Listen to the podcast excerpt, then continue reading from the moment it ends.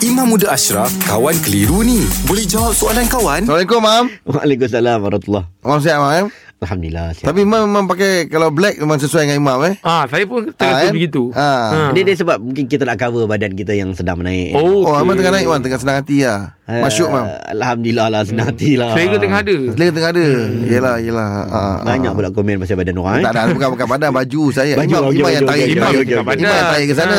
Okey okey okey baik baik baik. Okey mam, jika kita membuat uh, rawatan apa ni IUI, Ah, I- IUI ni macam mana? ah, macam rawatan IVF apa? ke? ah, tak pasti, Eh? Mam. Eh? Ah, saya pun tak pasti Okey, okey, mungkin apa soalan sebab dia? dia kata sebab dia ada kaitan dengan mandi wajib. Okey. Perlukah kita mandi wajib? IUI ni kot yang masukkan uh, apa tu apa tu kepada wanita dalam oh. alat kemal- kelamin wanita kan. Hmm, Hmm, dia okey. okay. macam masukkan sesuatu ke dalam alat kelamin wanita lah. Ah. Ah, alat kelamin wanita, bahan-bahan yang uh, anak benih uh, daripada lelaki ke. Oh. Saya rasa macam tu IUI. Okey lah, ha, ha. Macam IVF macam tu kan. Mm-mm. Ha, jadi dia simple dia macam ni. Dia tanya adakah wajib mandi? Ah, Mandi. Mandi wajib, ha. Okey. Kalaulah yang masuk itu adalah alat kemaluan. Hmm.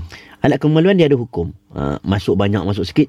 Dia cerita dia kalau hanya bertemu hasyafah. Hasyafah ni hujung kepala alat kemaluan lelaki dengan hujung alat kemaluan wanita dah kena bersentuhan walaupun tak masuk secara total tetapi bersentuhan. Maka diwajibkan mandi. Hmm. Okey, jadi apa lagi benda yang diwajibkan mandi?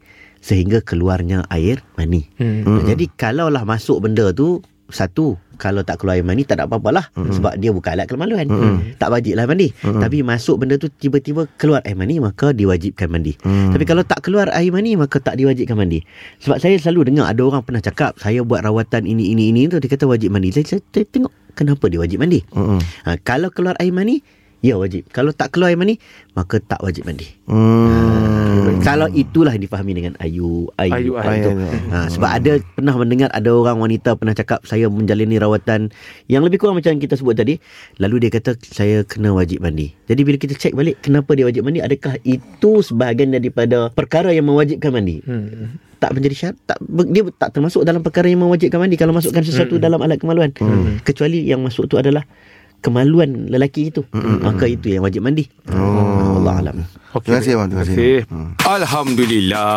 selesai satu kekeliruan. Anda pun mesti ada soalan kan? Hantarkan sebarang persoalan dan kekeliruan anda ke Sina.my sekarang.